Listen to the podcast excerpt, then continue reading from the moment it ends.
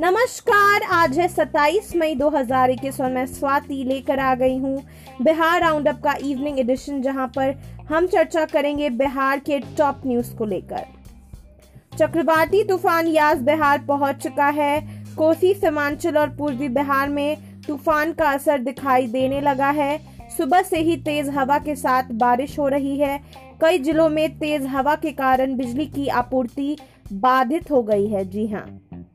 तेज हवा और बारिश की वजह से यहाँ के तापमान में तापमान में गिरावट आई है, सड़कों पर सन्नाटा पसरा हुआ है।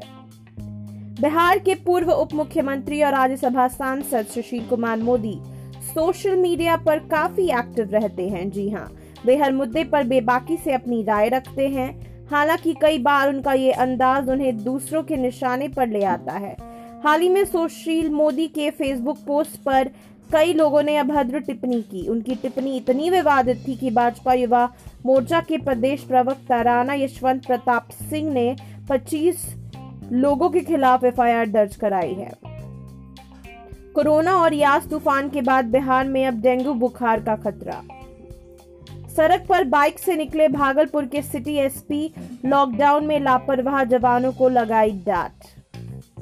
सीबीएसई दसवीं का रिज़ल्ट तैयार करने में स्कूल प्रशासन व रिज़ल्ट कमेटी जुटी हुई है।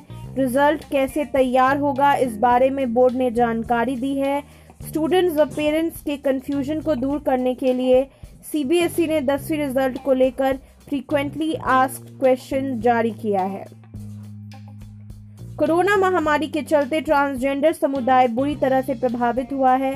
ऐसे में सामाजिक न्याय और आधिकारिक मंत्रालय ने प्रत्येक ट्रांसजेंडर को पंद्रह सौ का निर्वाह भत्ता देने का फैसला किया है। इस वित्तीय सहायता से सूबे के चालीस हज़ार ट्रांसजेंडर समुदाय को अपनी दैनिक जरूरतें पूरी करने में मदद मिलेगी। ट्रांसजेंडर लोगों के लिए काम कर रहे एनजीओ और समुदाय आधारित संगठनों से इसके बारे में जागरूकता फैलाने के लिए कहा गया है। पटना ज़िले में ट्रांसजेंडर की आबादी सत्ताईस सौ से अधिक है। बिहार जीडीएस रिक्रूटमेंट 2021 बिहार में डाक विभाग के 1940 पदों के लिए आवेदन की अंतिम तिथि आगे बढ़ी।